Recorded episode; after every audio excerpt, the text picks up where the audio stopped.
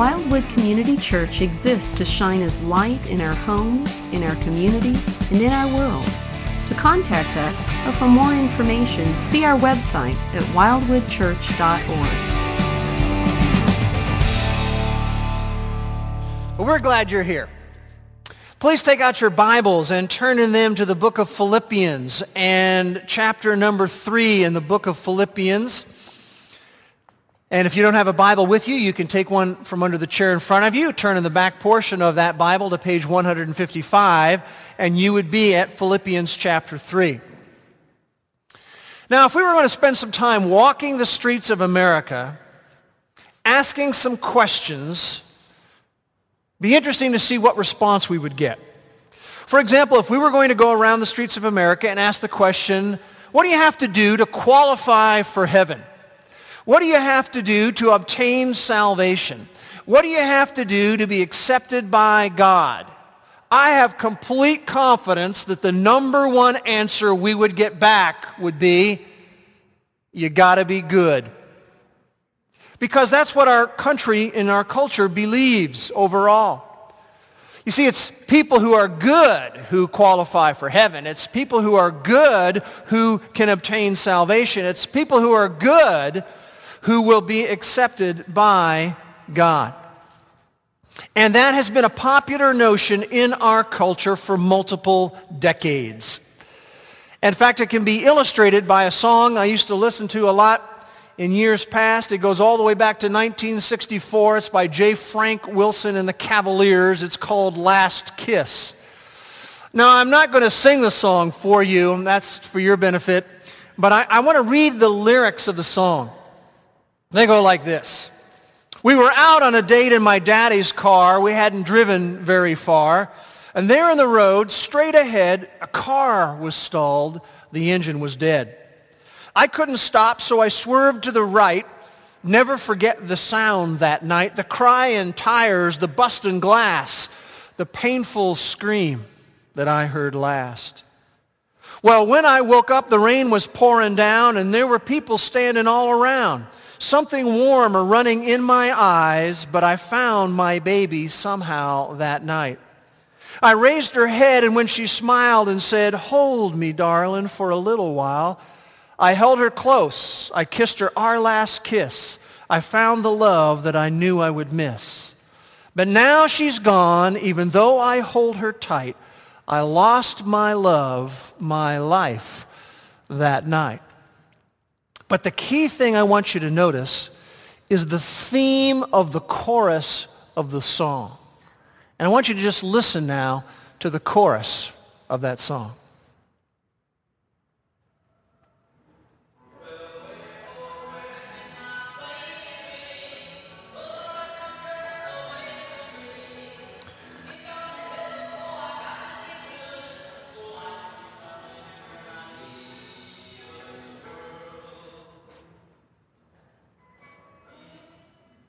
You notice the thrust there.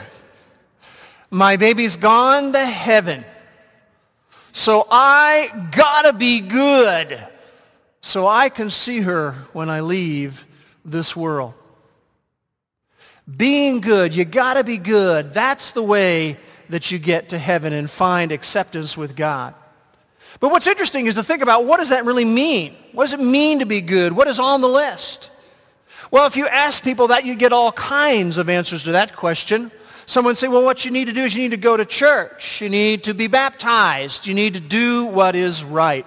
Others might say you need to keep God's commands. You need to do the best you can. Maybe even some would say you need to pray facing Mecca three times a day. Others might say, well, if you want to get to heaven, you want to be good, you've got to brake for animals, you've got to recycle, you've got to go green. All of these ideas of what it means to be good. But you know what the most important question of all is? The most important question is how good is good enough? You see, if this is going to determine our future destiny, the most important question of all is how good is good enough? And that question is directly addressed by Paul in Philippians chapter 3 which we're going to begin to look at today. Now, we took a little break in our study of the book of Philippians this summer. Um, it's a study that we have subtitled Spiritual Essentials for a Joyful Life. You want to experience a joyful life? There are some essentials. We noticed in chapter 1 that the first essential is essential perspective. We need to have that. The difficulty is common in the spiritual life. And then when we were in chapter 2, we saw another essential is an essential mindset. And that mindset is humility in serving. Today we're coming to chapter 3 where we're going to see a third essential for a joyful life is essential dependence.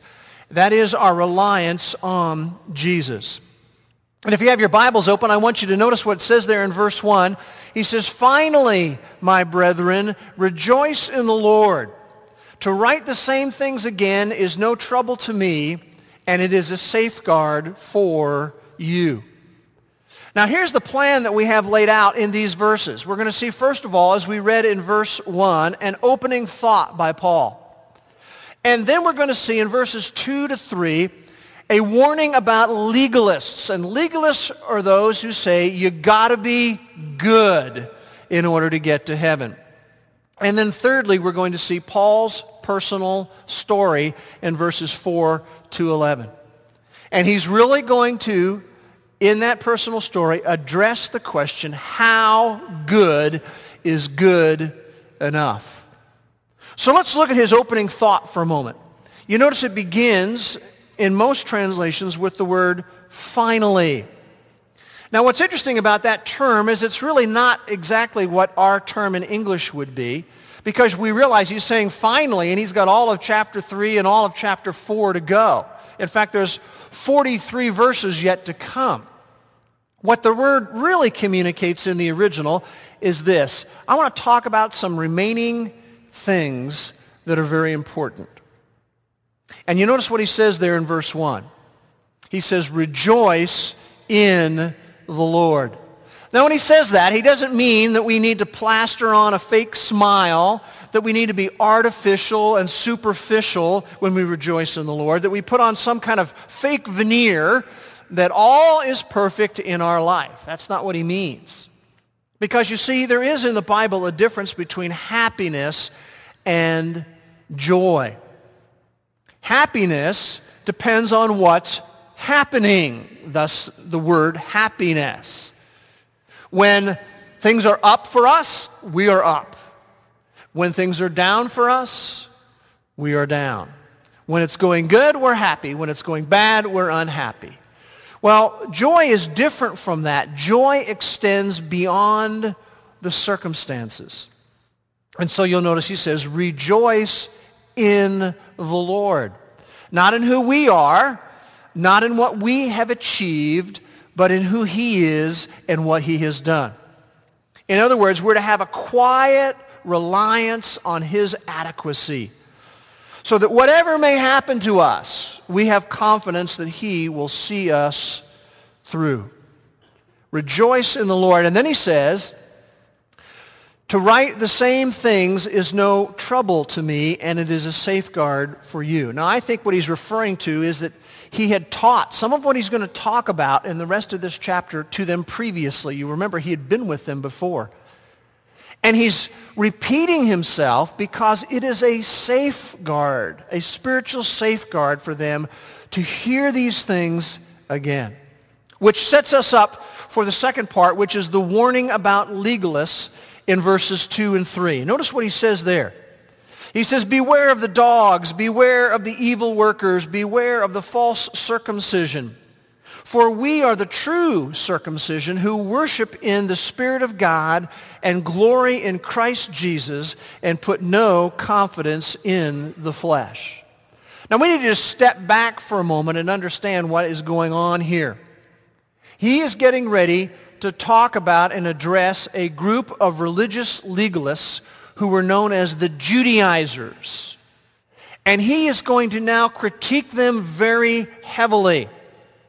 And it's important that we understand that when he does this, talks about these Jewish religious legalists, the Judaizers, he's not down on being Jewish.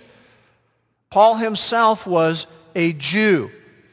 What he wants to go face to face with are these people who went around saying, you got to be good in order to get to heaven and be accepted with God. And so he's now going to tackle this whole question of how good is good enough. And here is the way the Judaizers would answer that question. If I were to interview them on the street, say, how good is good enough? Their response to that would be, what you need to do is follow all the Mosaic regulations in the Old Testament. And then the centerpiece of what they taught was how good is good enough is that you would have to be circumcised. That was the central thing that they talked about. But they had their own good works list. They answered the question, how good is good enough? Well, you've got to follow all these regulations, and of course you've got to be circumcised. And it's important for us to understand where Paul was coming from. He was radically opposed to any deviation from salvation by faith in Christ alone. Anything that moved off of that, Paul was ready to confront. And so what we really have here in verse 2 and verse 3 is a red alert warning. It's a red alert spiritual warning that he gives to the believing community here. We're, familiar with the red alert warning from our homeland security. And this is a red alert warning. And what's interesting, if you'll notice in verse 2, you'll notice he uses the word beware, and then he uses beware again, and then he uses beware a third time. Now you cannot see this in English, but if you go back to the original, he actually uses an alliteration here. All of the words beware begin with the letter K. So it's very, very distinct. Beware, beware, beware. Now you'll notice when he says, first of all, in verse 2, he says, beware of the dogs. Now it's important to understand that that was a little bit of a backslap at the Judaizers. Because the Judaizers said that those who don't buy our list of how good is good enough, those who are not circumcised, we call them dogs.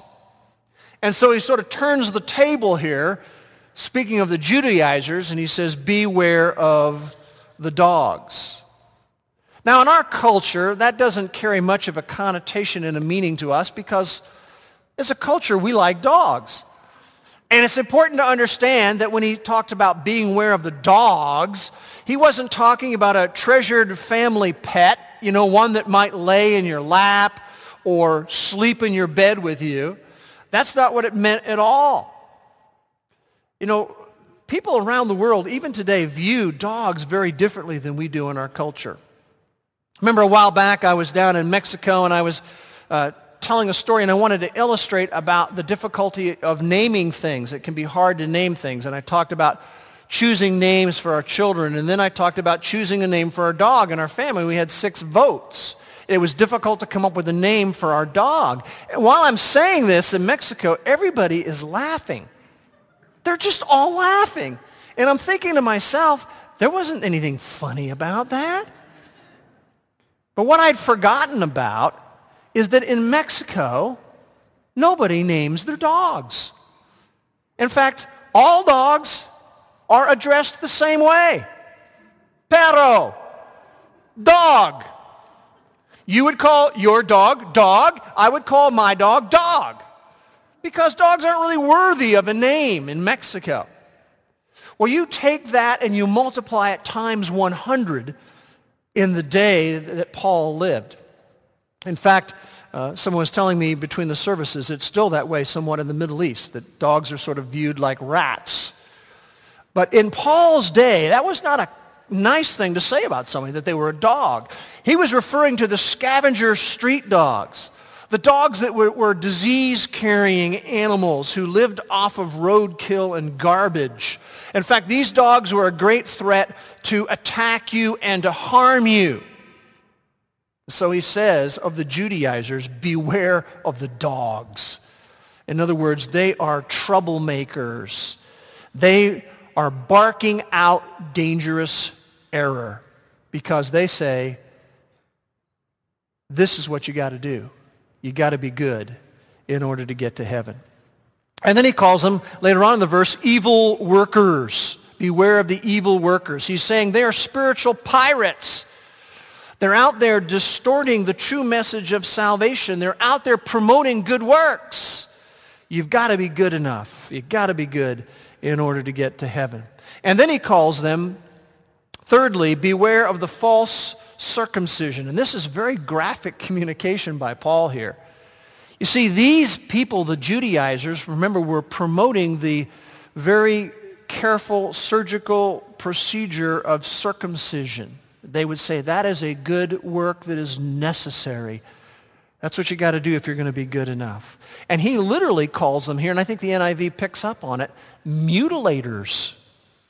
Beware of the mutilators. Why? They are mutilating the truth of God. It's not true that you can be good enough. But that's what the Judaizers were saying. You want to get to heaven? You want to be accepted with God? You got to be good. You got to be good. He says, we who embrace the person of Christ are the true circumcision. Our hope is not in legalistic acts or religious ritual or compiling goodness. Our hope is in Christ and his finished work on the cross. Keep your finger here and turn with me a couple of pages to the right to the book of Colossians chapter number 2.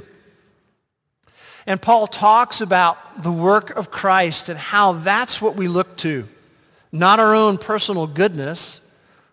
And in chapter 2 in verse 10, he says, in him, in Jesus, you have been made spiritually complete. And then in verse 11, he says, and in him, Jesus, you are also circumcised with a circumcision made without hands. See, God did a spiritual work in our hearts, some spiritual surgery on us. And then you notice in verse 13 it says, when you were dead in your transgressions and the uncircumcision of your flesh, he made you alive together with him having forgiven us all our transgressions. It wasn't when we had to collect all this good. He forgave us all our transgressions, having canceled out the certificate of debt consisting of decrees against us, which was hostile to us, and he took it out of the way. How did he take care of the problem? He nailed it to the cross. That's what the true circumcision believes that it's all built on Christ's finished work on the cross. So if you go back to Philippians 3, you'll notice he says, we are the true circumcision who worship in the Spirit of God, and we glory in Christ Jesus. We glory not in what we do, not in the goodness that we can accumulate, but on what he has done. And he says we put no confidence in the flesh. Our confidence, what we're counting on, is not human effort. It's not human merit. In fact, there's nothing that we can do that merits the forgiveness of God and, and earns us a place in heaven. That's why Paul in another place, Ephesians 2, 8, 9, wrote, By grace we are saved through faith. And that not of ourselves. It is a gift of God not as a result of works, that no one should boast. And that leads us very directly into Paul's personal story that we see beginning with verse 4. Notice it says, although I myself might have confidence even in the flesh. If anyone else has a mind to put confidence in the flesh, I far more. What Paul is saying is if the truth is you got to be good to get to heaven one day, then I ought to be at the head of the class. If anyone could be good enough, it ought to be me. In fact, as he begins to tell his story, it's almost like he's saying to those who would be wondering or objecting, hey, can you top this? Let me just share with you, Paul's saying for a moment, my pedigree. Let me just share with you my personal portfolio of good and you just tell me how does it compare to yours. And what he's really going to share with us in these verses, I think, is the ultimate religious resume. Paul was the one who had the largest religious trophy case of anyone on the planet. And in terms of ancestry And in terms of orthodoxy, Paul was the ultimate religious fanatic. And you know the old story that we say, if you were going to look up religious fanatic in the dictionary, Paul's picture would be there. If anyone can be good enough, it would have been the Apostle Paul. And He's going to share with us in these next few statements three religious credentials that were his. And he's going to share with us four religious achievements. So as we work through this, just think about the kind of good that we would have brought to the table compared to Paul. His first religious credential is in verse 5. He says, I was circumcised the eighth day. I was circumcised when I was eight days old. And what he's really communicating, particularly with those Judaizers in mind, he said, wait a minute, guys, I want you to know I'm not a proselyte. I'm not a convert to Judaism. And some of the Judaizers were. He says, no, no, no. I was an insider from birth. And the badge of the chosen people was etched on my body when I was eight days old. And another religious credential that he carried is he said, I am of the nation of Israel. Remember, Israel's the, the, the country that had, the people that had the special covenant relationship with God. He says, I am a pure-blooded Israelite. Take a look at both sides of my family. I am, in essence, he's saying, a double insider. And then a third religious credential that he gives. He says, I am of the tribe of Benjamin. Now that doesn't mean much to us, but in those days it was like, whoa, tribe of Benjamin, huh? You know, the only son of Jacob who was born in the promised land was Benjamin. The first king of Israel by the way, what was the first king of Israel's name? Saul. Hmm, I wonder who Paul, who was Saul, was named after. First king of Israel came from the tribe of Benjamin. It was the royal line of the nation of Israel. Those are his religious credentials. And then he starts talking about his achievements. He says, I was a Hebrew of Hebrews. say, what does that really mean? Well, in part it meant that, that he spoke Hebrew. And you say, well, didn't all the Jews speak Hebrew? Didn't all the Hebrews speak Hebrew? And the answer to that is no. All you have to do is go back to Acts chapter 2, where you have the Feast of Pentecost and, you know, you have the coming of the Spirit of God and the birth of the church. And you have these people, these Jews from all around the world who've come to Israel. And when the disciples begin to speak to them, God empowers them to speak. They're speaking in the various languages of all these people. Why? Because they didn't speak Hebrew. The Paul said, not, not me. I spoke Hebrew. And I'm a Hebrew of Hebrews. He was trained under Rabbi Gamaliel. We learn that from the book of Acts, the number one teacher in all of Israel. He was his star pupil. And we also learn when he talks about being a Hebrew of Hebrews that he was the son of Pharisees. That means both sides of his family, we learn this from the book of Acts, both sides of his family had been Pharisees. We're going to see the significance of that in just a moment as we look at the next achievement that he had. He said, I'm a Hebrew of Hebrews. And then he says, as to the law, a Pharisee. And the Pharisees were the strictest, most respected group of all. They were the elite religious leaders. They were the A-team, if you would. And he says, when you look at my achievements, I was a Pharisee. In fact, in Galatians 1, he says, I was more extremely zealous for my ancestral traditions than everybody else. I was the guy who was leading everything. I was the leader of the class, so to speak. And then he says, by way of an achievement in verse 6, he says, as to zeal, I was a persecutor of the church. And you say, well, how does that fit in? Well, you got to remember that they believed that Jesus was a blasphemer and a fake. And Paul went on a campaign against this rebel group. And it's almost like he would be saying to the Judaizers something like this. Hey, did any of the rest of you ever have enough commitment and guts to go face the usurpers? Did any of the rest of you have enough guts and, and involvement and commitment to go hundreds and hundreds of miles on foot to track them down? Of course, none of them did. But Paul did. And then you talk about achievements. How about this one? As to the righteousness in the law, blameless. Now it's important to understand really what that meant. Do you know that there were 613 commandments that were given in the law?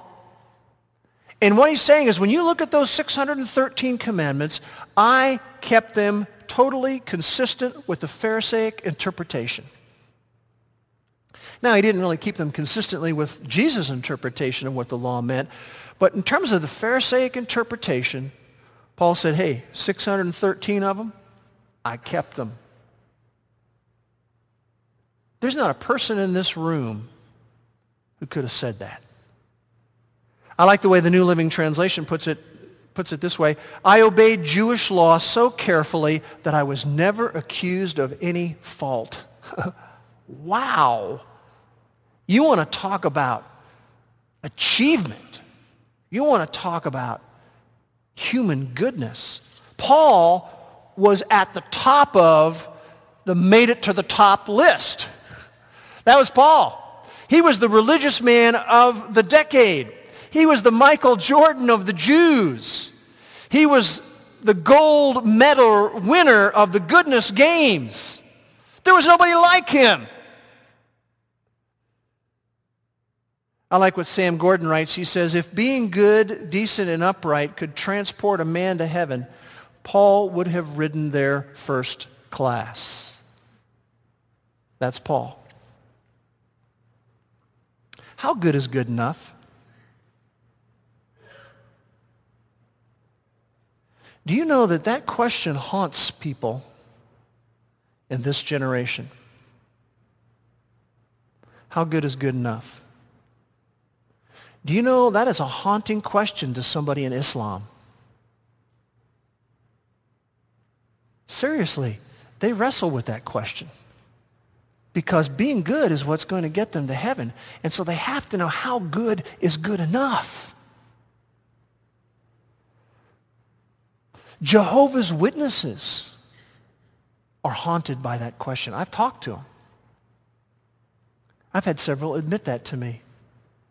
Because you see, they believe that you got to be good to get to heaven. So the key question is, how good is good enough?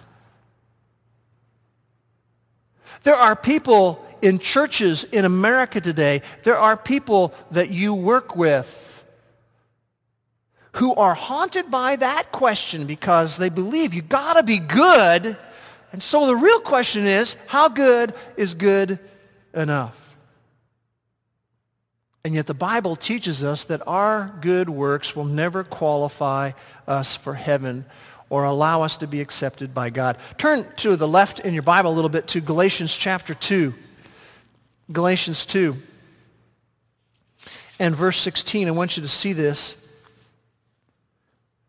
Being good, you got to be good, will never qualify someone for heaven. And I want you to notice how Paul repeats himself. He's trying to make a point. He keeps saying the same thing. He says, Nevertheless, knowing that a man is not justified, declared righteous by the works of the law. It's not that you can be good enough, but through faith in Christ Jesus. And even we have believed in Christ Jesus, so that we may be justified accepted by God by faith in Christ and not by the works of the law, since by the works of the law shall no flesh be justified. Isn't it tragic? You've got people running around saying you got to be good. And the truth of the matter is that no flesh, that means nobody, doesn't make any difference what your culture is, what your background is, what your religious orientation is. Nobody will be justified by being good. And you look at all these credentials and all these achievements of Paul that he had. He was the best of the best of what human goodness had to offer. But what's interesting is if you follow his story, you'll know that Paul did a 180 degree turn. You can read about it in Acts 9 and Acts 22 and Acts 26. See, he was walking around doing his goodness thing, and suddenly there was this light from heaven that shone down that blinded him. There was this voice out of heaven and said, Saul, Saul. And this guy who was the superstar of goodness suddenly found that his robes of self-righteousness were gone and he was completely spiritually naked before the God of the universe. And all of his credentials and all of his achievements faded into nothingness in the brightness of Christ's righteousness. And I want you to notice verse 7 of Philippians 3. Paul takes up here some accounting terms. And I want you to notice what he says there in verse 7. He says, whatever things, he's talking about all these achievements and all uh, uh, of these great goodness things that he had. He says, whatever things were gain to me, the original is in a plural, all the things that were gains to me individually, he said, I counted as loss, singular. The New Living Translation says, I now consider to be worthless because of what Christ has done. In fact, I mean, verse 8 is one of the, the most startling verses in the New Testament. He says, speaking about all of his goodness that he had. More than that, he says, I count all things to be loss in view of the surpassing value of knowing Christ Jesus my Lord, for whom I have suffered the loss of all things. And I count them, all this goodness that I'd stacked up, but rubbish that I may gain Christ. The word that is translated rubbish in the original is the word skubalon says, when I think of all that goodness that I had stacked up, you know my view of it now? Skubalon. What does skubalon mean? Well, skubalon was manure. Skubalon was fecal matter. Skubalon was excrement. The word skubalon was used to describe stinky, rotten food. The word skubalon was used to describe a decaying corpse. You got to be good? How good is good enough? The guy who was the head of the class said it was all skubalon. If I were going to translate that into the vernacular of today, I would translate it this way. Stinky crap. That's what my goodness was. Stinky crap. And by the way, that's not just a New Testament picture. There, in, the, in the Old Testament, in Isaiah chapter 64, verse 6, it says, uh, all of our righteous deeds are like a filthy garment. What a polite translation. That filthy garment was, was really a term that was used of menstrual cloths, of cloths that a, a menstruating woman would use to bleed into. And then that smelly, bloody mess would be just discarded. How good is good enough? Well, all of our good deeds in order to earn acceptance with God it's skubalon, it's stinky crap, it's, it's filthy menstrual rags that are now just to be discarded. And you think, why the strong language, which would have certainly, you know, caught people's ears? The reason is that when we embrace our goodness to get us to earn something from God, acceptance and a place in heaven, when we are embracing that, it keeps us from trusting in the work of Christ, which is our only hope. And that's why it's skubalon. Totally worthless. See, what it means, men and women, is that, that we can't be good enough. It's not a matter of coming from the right kind of family. It's not a matter of being dedicated to the proper religious system, no matter what the religious system may be. It's not enough to help the poor.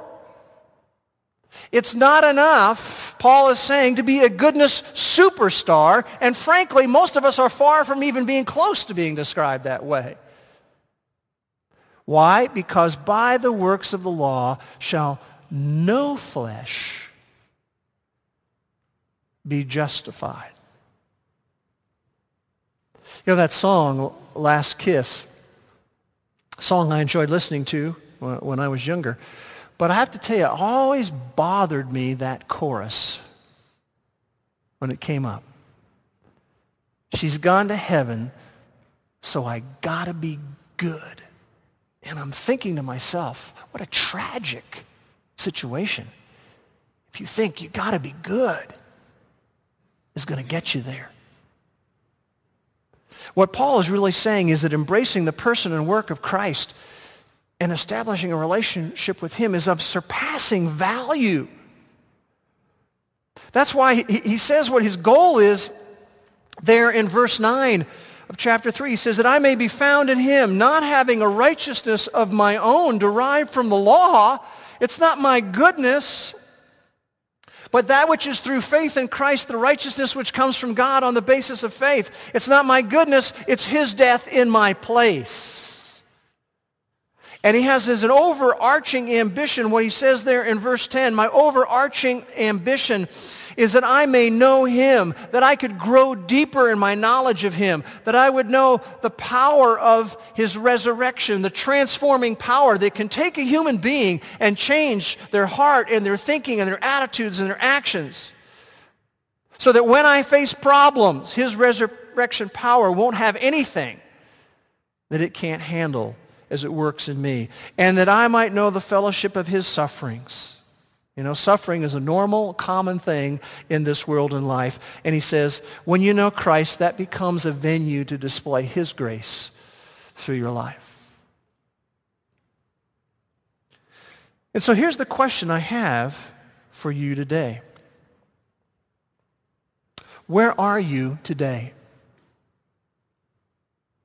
Do you know that every living, breathing human being is either a Saul or a Paul.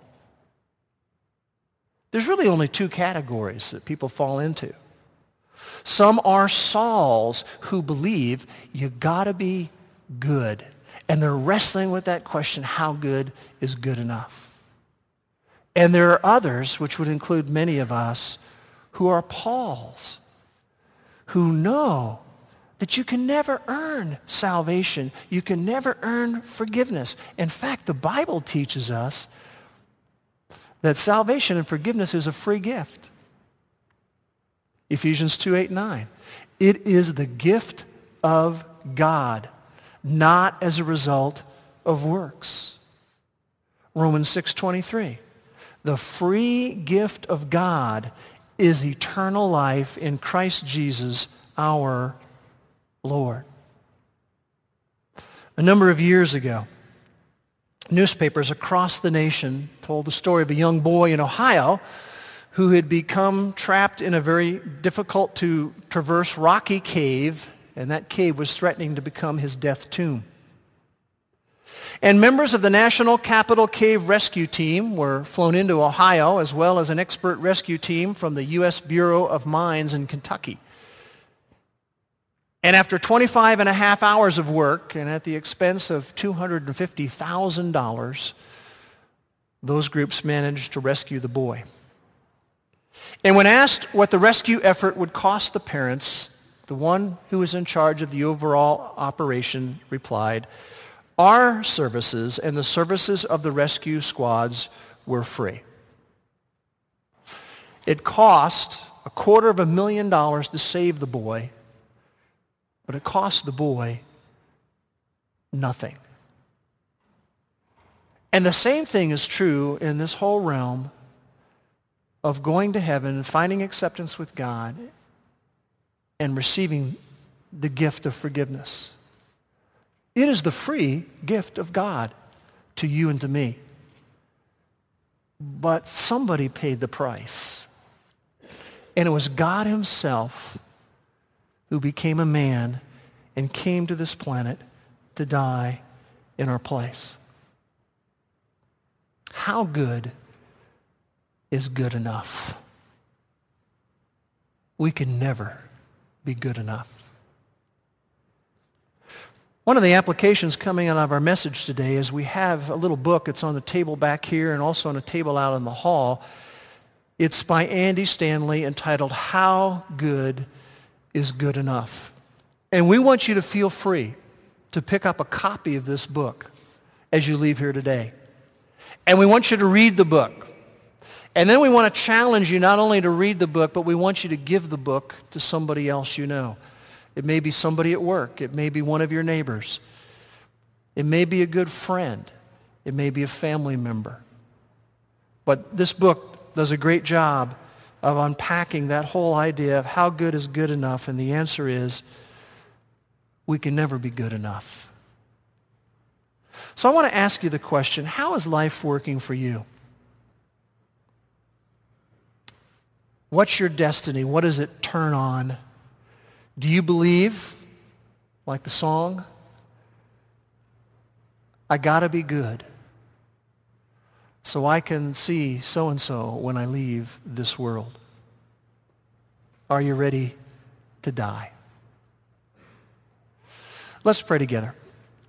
And I want to just pray for any that are in our midst that don't know Christ personally yet, that maybe you've been trying to be good. And I want to challenge you right now. You might think, well, I don't know if I've ever trusted in Christ, and I, I it's a free gift. Oh my gosh. I want to lead you in, in, in, a prayer. If you've never made sure about this, let's make sure about it now. And prayer is just the vehicle. It's the means to communicate your heart to God's heart. And I want to encourage you right now to pray this prayer right now before the God of the universe to tell him, and you can just repeat in your heart to his heart as I say this.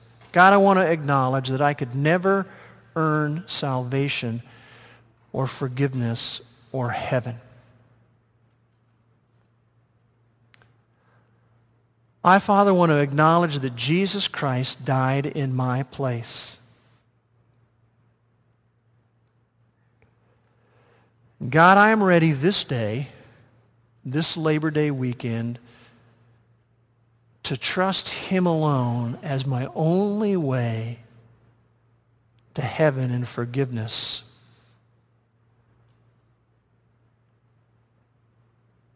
And Father, I want to thank you that Jesus Christ loved me. And I want to pray that you would make me the kind of person that you have designed me to be. And for those of us who already know the person of Christ and we've received the free gift of salvation, all we want to just say, knowing you, Jesus, is the greatest thing in all of the world. Knowing you're forgiven is the most wonderful thing in all of the world. And we just simply want to say, you are our joy and you are our righteousness. And our heart's desire is to know you more. And we thank you in Jesus' name. Amen.